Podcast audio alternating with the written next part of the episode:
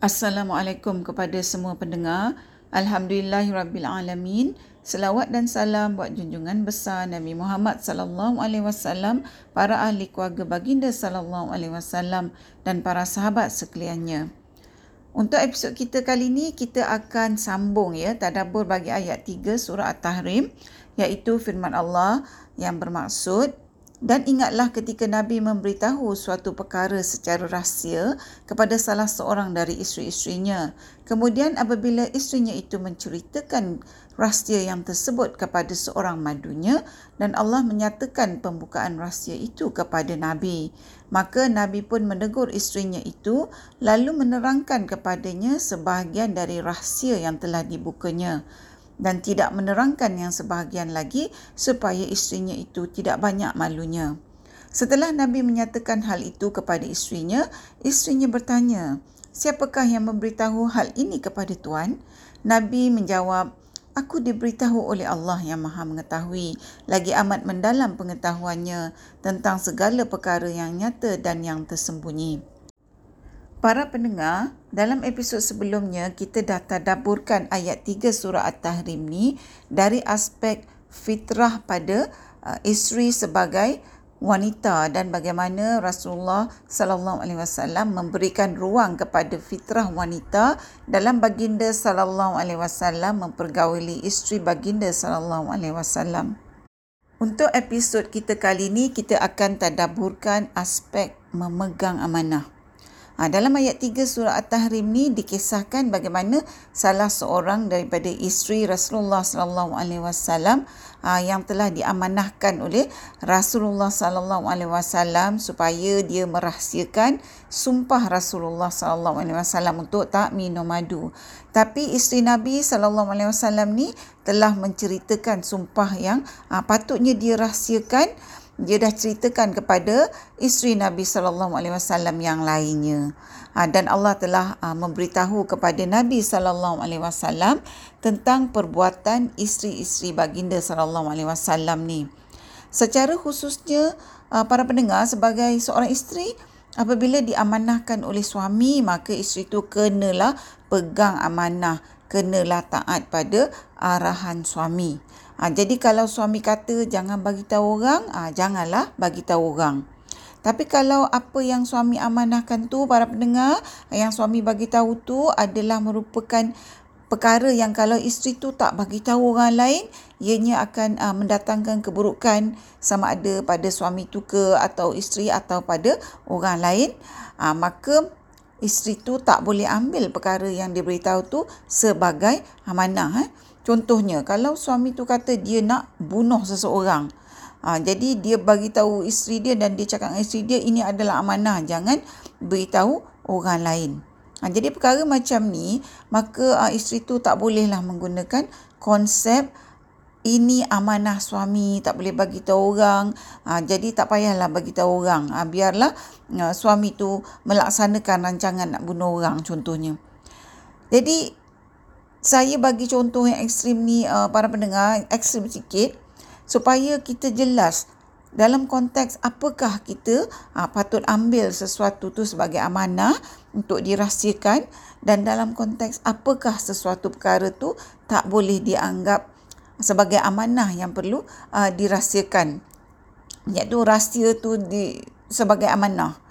Walaupun diarahkan oleh suami untuk isteri rahsiakan Para pendengar kita kena faham aturan ni supaya kita tak pukul rata je dalam apa juga konteks, dalam apa juga keadaan, dalam apa juga perkara. Kita ambil semua perkara sebagai amanah dan perlu dirahsiakan. Nah, atas dasar kita fikir isteri tu wajib bila diperintahkan oleh suami untuk amanah, maka dia perlu amanah uh, merahsiakan sesuatu perkara uh, tanpa isteri itu mengira atau mengambil pertimbangan perkara-perkara yang lain. Uh, macam tu jugalah para pendengar konsep ni uh, kalau kita aplikasikan dalam konteks yang lebih luas iaitu konteks uh, umum dengan sesiapa saja di luar konteks suami dan isteri. Jadi kalau orang suruh kita amanah merahsiakan sesuatu perkara, kita tengoklah perkaranya tu apa. Jadi kita kena berhati-hati dan kita perlu menggunakan ilmu, perlu gunakan hikmah. Ha, dalam kita ni nak mempertimbangkan sama ada sesuatu perkara tu kita boleh pegang sebagai mm, satu amanah sebagai satu rahsia yang kita terima daripada orang lain dan kita ambil tanggungjawab untuk memelihara amanah tu. Ha, ataupun apa yang kita disuruh rahsiakan tu ha, bukan merupakan perkara yang ha, kita patut rahsiakan kita tak patut ambil sebagai satu amanah uh, rahsia seperti mana uh, contoh yang saya bagi tadi antara suami dan isteri yang suami dia kata nak bunuh orang lain tadi tu. Hakikatnya para pendengar ya berapa banyak kisah kita dengar uh, contohnya anak-anak muda yang uh, membunuh diri ataupun uh, melakukan perkara-perkara yang tak wajar yang mana ada rakan dia ataupun adik-beradik dia ataupun saudara mara dia, ahli keluarga dia yang tahu perancangan dia ni, perbuatan dia ni. Uh, tapi oleh kerana mereka uh, menganggap bahawa apa yang diberitahu oleh pelaku tu adalah satu amanah, contohnya macam perancangan nak bunuh diri tu, uh, maka yang diberitahu ni memegang sebagai satu amanah kononnya dan tak beritahu orang lain sampailah orang yang contohnya nak merancang bunuh diri itu akhirnya membunuh diri ataupun orang yang merancang nak buat yang tak baik itu akhirnya melakukan perbuatan yang tak baik. Jadi uh, berbalik kepada ayat 3 surah At-Tahrim ni para mendengar selain daripada uh, kita ni memegang amanah uh, kepada apa yang patut dipegang sebagai amanah kita uh, boleh juga belajar dari ayat ni kita boleh tadaburkan bahawa kalau kita ni uh, pecah amanah secara rahsia kononnya kita rasa orang lain tak tahu Allah kata dalam ayat 3 surah At-Tahrim ni sesungguhnya Allah beritahu kita bahawa Allah Maha mengetahui dan Allah akan membukakan perbuatan buruk kita tu yang kita buat secara rahsia kerana Allah Maha mengetahui dan Allah Maha mengetahui sedalam-dalamnya apa yang kita buat. Sebab itulah kita selalu dengar orang kata, jangan bimbang kebenaran tu akan terserlah juga.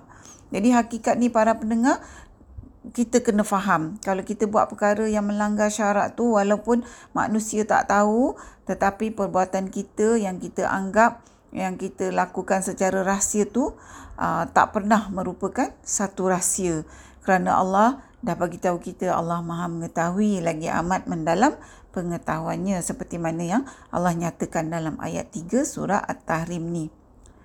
Para pendengar, kalau kita ni yakin dengan sifat-sifat Allah ni, ha, memang kita tak boleh melakukan perkara jahat.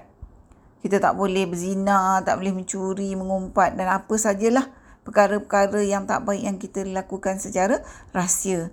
Sebab kita tahu walaupun manusia tak tahu tapi ada yang sentiasa memerhatikan kita dan sentiasa mengetahui ha, bukan tahu sikit-sikit tapi secara terperinci segala perkara yang kita lakukan sama ada secara terang-terangan ataupun tersembunyi. Para pendengar dari ayat 3 surah At-Tahrim ni juga kita tahu apabila perkara yang tak baik yang kita lakukan secara tersembunyi tu apabila terbongkar ianya akan amat memalukan si pelakunya. Ha, sebab itulah para pendengar kita dengar kisah orang yang berzina secara sembunyi-sembunyi dan kemudian apabila mengandung dan melahirkan anak, maka anak tu dibuang dengan cara yang tak wajar supaya anak tu mati ha, dengan tujuan untuk nak sembunyikan perbuatan zina. Sebab kalau perbuatan zina tu diketahui oleh orang, maka perkara tu akan memalukan. Ha, macam tu jugalah perkara-perkara buruk yang lain kalau kita memfitnah orang, kita mengumpat orang, orang tu tak ada kat situ kan? Ataupun kita mengambil hak orang dan sebagainya, semuanya kita lakukan dalam keadaan rahsia ha, dan bila ianya terbongkar, tentulah ianya memalukan kita.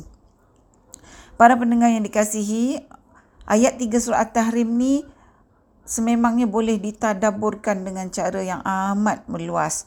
Tapi untuk perkongsian kita yang ringkas ni, inilah sedikit tadabur untuk ayat 3 surah At-Tahrim ni. Mudah-mudahan kita sama-sama mendapat manfaat daripada satu perkongsian yang kecil yang mungkin mencetuskan lebih banyak lagi pemikiran yang lain yang dengan izin Allah dapat memberikan kita petunjuk dalam kehidupan seharian kita para pendengar yang dikasihi, Setakat ini dahulu perkongsian kita buat kali ini. Moga kita bertemu lagi di episod yang seterusnya insya-Allah. Assalamualaikum.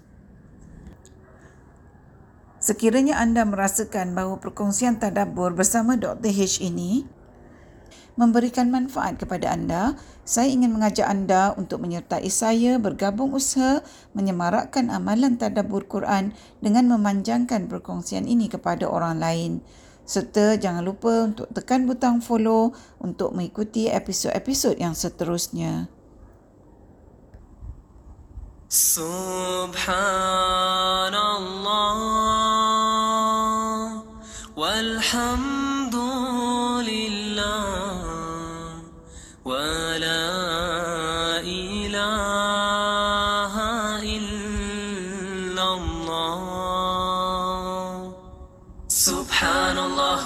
الحمد لله ولا إله إلا الله. سبحان الله والحمد لله ولا إله إلا الله. سبحان الله والحمد لله ولا إله إلا الله. All thanks are due to Him, to him. the Lord of all the world. Praise is due to him. For the mercy he gives us all. Subhanallah walhamdulillah. wa la